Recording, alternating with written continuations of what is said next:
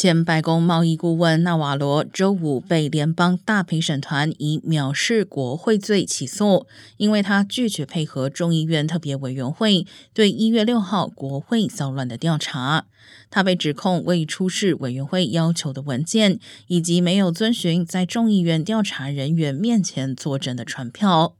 现年七十二岁的纳瓦罗曾任白宫贸易顾问，他在任期间帮助制定了很多与对华贸易相关的政策。纳瓦罗于二月初被传唤，因为他涉嫌在二零二零年的选举中宣传虚假的选民欺诈信息。委员会认为这些虚假宣传是导致国会骚乱的一个因素。